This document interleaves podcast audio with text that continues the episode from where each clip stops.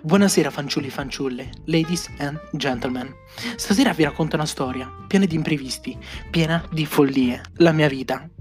Tutto nacque in un ospedale. Un neonato vide la luce e il mondo tremò. Quel ragazzo dovrà affrontare diverse peripezie, alcune più impegnative delle altre ma cercherà sempre di rialzarsi, perché nella vita dobbiamo essere coraggiosi, perché se troviamo un ostacolo nel cammino, lo si deve superare con un salto, come il salto di Marshall in How Met Your Mother. Solo i veri uomini capiranno la citazione. Andando avanti con la storia, ho conosciuto i disagi di essere uno di colore, chocolate fondente.